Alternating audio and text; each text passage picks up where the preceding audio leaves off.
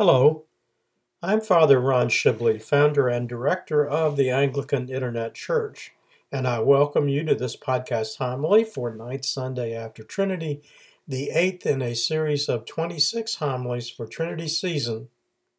Listeners may benefit from the companion AIC seasonal video series, Trinity Tide, the teaching season, which is presented in nine episodes each linked from the digital library page, with podcast versions linked from the podcast archive page at www.anglicaninternetchurch.net.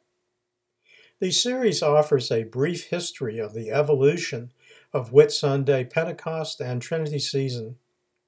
Anglican traditions of Whitsunday and Trinity, including the seasonal color and fasting traditions, and commentary on the Collect Epistle and Gospel readings for Whitsunday Pentecost, Trinity Sunday, all 24 Sundays after Trinity, and Sunday next before Advent from the 1928 Book of Common Prayer.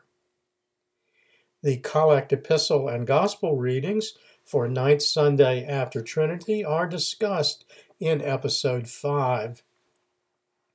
The Epistle reading for Ninth Sunday after Trinity 1 Corinthians 10, verses 1 to 13, is another of St. Paul's homilies on the imagery of crossing the Red Sea, interpreted as a form of and predecessor to the sacrament of baptism. He also sees it as a demonstration of the Christian teaching that Christ is our spiritual rock he again repeats earlier advocacy of Christian virtues, here applying moderation to food and drink, suppression of sexual lust, and of lust for things temporal. In the final verse, verse 13, he reminds his readers that God will not permit the faithful to be tempted beyond what they are capable of resisting saying in verse 13, No temptation has overtaken you except such as common to man. But God is faithful, who will not allow you to be tempted beyond what you are able, but with the temptation will also make the way of escape, that you may be able to bear it. The Gospel reading for Ninth Sunday after Trinity, Luke 15, verses 11 to 32, is the parable of the lost son, commonly called the parable of the prodigal son, which places the parable in the context of something lost and then found. It is part of a set of three such parables, the others being the lost coin and the lost sheep. The parable of the lost son should always be read in the context of the words of the Lord's Prayer, Forgive us our trespasses, and later of the fifth commandment, Honor thy father and thy mother.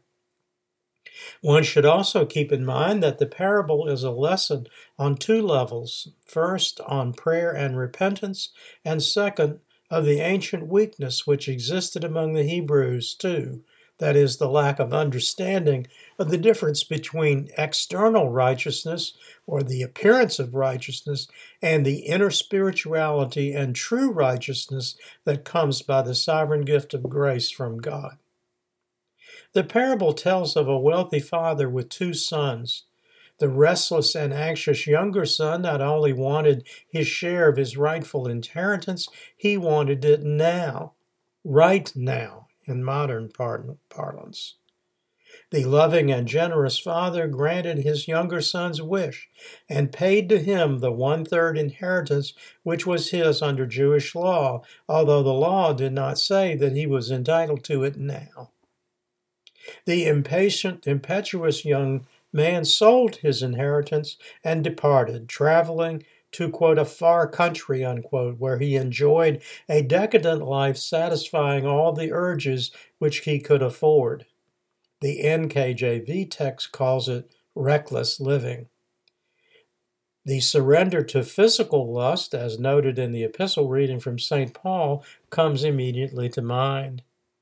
Inevitably he ran out of money at which time he found out as many like him still do today that those he counted as his friends were nowhere in sight when the money ran out and famine struck.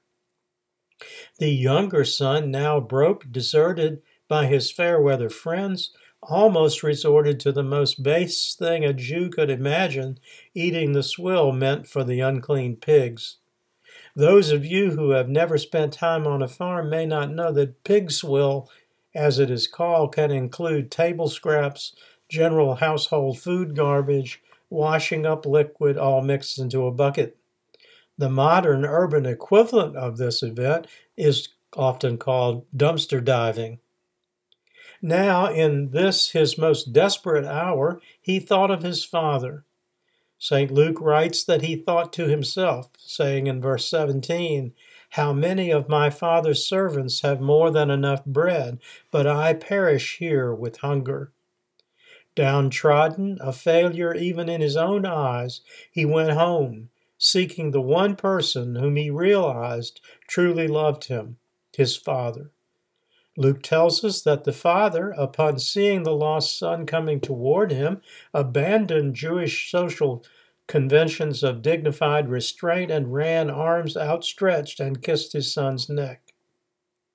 Here is a vivid example of the Christian practice of taking back and forgiving those who have stayed but are now true have strayed but are now truly repentant. Luke reports the Son speaking this confession in verse 18 I have sinned against heaven and before you. I am no longer worthy to be called your Son. With these words, the Son acknowledges Mosaic law. He has sinned against heaven and also violated his obligation under the fifth commandment Honor thy father and thy mother, that thy days may be long in the land which the Lord thy God giveth thee. This model, loving Father, like our Heavenly Father, turned away the Son's offer to become a servant without rights.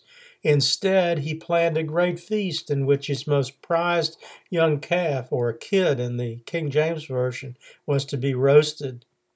The Father gave the returned Son three gifts each of them symbolic of one of, or more of the teachings of the Old Testament, which are often ignored in the modern church in the West. In this understanding, the first gift, the robe, symbolizes welcome. The lost son's righteousness had been renewed according to the teachings of the prophet Isaiah from Isaiah 61:10. I will greatly rejoice in the Lord, my soul shall exult in my God, for he has clothed me with the garments of salvation, he has covered me with the robe of righteousness. The second gift, the ring, which was most likely a family relic, symbolizes that all is forgiven according to the testimony of the prophet Haggai from Haggai 2, verse 23. On that day declares the Lord of hosts, I will take you, O Zerubbabel, my servant, and make you like a signet ring, for I have chosen you. The third gift, the sandals, symbolize welcome and also a sense of renewed righteousness in the mode of St. Paul's letters to the Ephesians on spiritual warfare from Ephesians 6, verses 13 to 15. Therefore, take up the whole armor of God, that you may be able to withstand the evil day, and having done all, to stand firm. Stand therefore, having fastened on the belt of truth, having put on the breastplate of righteousness, and as shoes for your feet, having put on the readiness given by the gospel of peace. But the story is not over. We must still must hear of the reaction of the older brother who remained behind and did not ask for his inheritance early. The older brother refused to join in the feast, and when the father sought him out, he continued to insist that the treatment of the returned son was unfair. By unfair, he meant unfair to himself. He clearly thought of himself as the one who did the right thing. That is, he stayed at home and met his responsibilities. His behavior illustrates his lack of understanding of the difference between external righteousness and true righteousness. The older son went on to complain that he had never offended against his father, and yet he had never received such great uh, such great a feast in his own honor in the company of his friends. The Pharisees present at the telling of this parable had to have been outraged. They surely knew that in this parable Jesus was referring to them. In St. Luke's account, the loving, forgiving father reminded the older son that he too was always welcome and was always with his father, but that what he, the father, had done was right because it brought back into the family the younger brother whom he had thought was dead but was now found. This is certainly the inspiration for the hymn Amazing Grace. I once was lost, but now am found. Our lesson from this reading is the assurance that God our Father is merciful and loves his children, who, even if they have sinned and committed wicked acts, they may turn again to him for forgiveness after a genuine confession and the promise of a change in the pattern of life. As Anglicans say in the General Confession in morning prayer, we pledge to thereafter lead, quote, a godly, righteous, and sober life.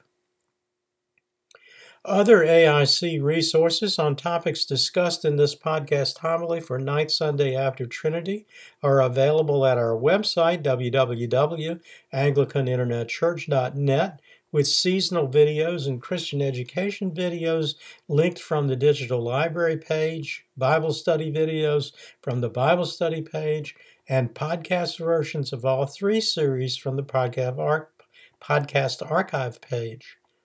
Information about AIC bookstore publications mentioned below are available through the virtual bookstore link at the bottom of the home page.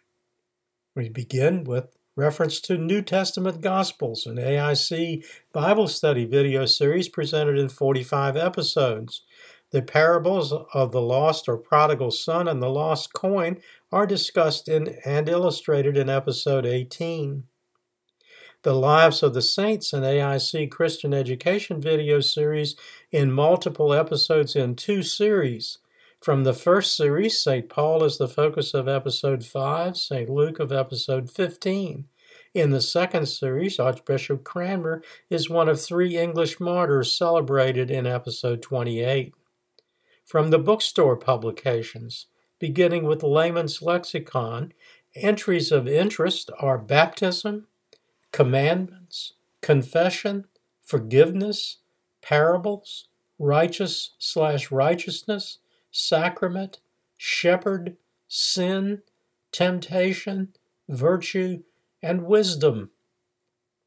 From the beliefs of the Anglican Church, the commandments or Decalogue in Anglican usage are discussed on pages 49 to 56. In the writing prophets of the Old Testament, the prophet Isaiah with illustrations is the subject of part 2, chapter 1, on pages 13 to 20, with the text box Isaiah in Christian liturgy on page 16. The prophet Haggai with illustrations is the subject of part 3, chapter 10, on pages 103 to 104. The first closing prayer for Ninth Sunday after Trinity comes from a 4th century prayer in the Syrian Antiochian tradition. It reflects the early church's understanding of the lessons of the parable of the lost son. The second is the collect for Ninth Sunday after Trinity, which Archbishop Cranmer adapted for the 1549 Book of Common Prayer from the 5th century Leonine Sacramentary, and which, if you listen carefully, incorporates ideas found in the parable of the lost or prodigal son. Illumine our, illumine our hearts, O sovereign Master, who lovest man with the pure light of thy wisdom, and open the eyes of our understanding to the proclamation of thy gospel. Implant in us also the fear of thy blessed commandments, that by trampling down all carnal appetites we may lead a godly life, both thinking and doing always such things as are pleasant and pleasing in thy sight for thou art the sanctification and illumination of both our souls and bodies, O Christ our God, and unto thee we ascribe glory, together with the Father, who hath no beginning, and thine all holy and blessed and life giving Spirit, now and ever, and unto ages of ages. Amen. Grant to us, Lord, we beseech thee, the Spirit to think and to do always such things as are right, that we who cannot do anything that is good without thee may by thee be able be able to live according to thy will through Jesus Christ our Lord. Amen. Until next time, may the Lord bless you and keep you. May the Lord make his face to shine upon you and be merciful to you. May the Lord lift up his countenance upon you and give you peace. Amen. Glory be to God for all things. Amen. This program has been a presentation of the Anglican Internet Church. We invite you to visit our website and make use of its resources at www.anglicaninternetchurch.net.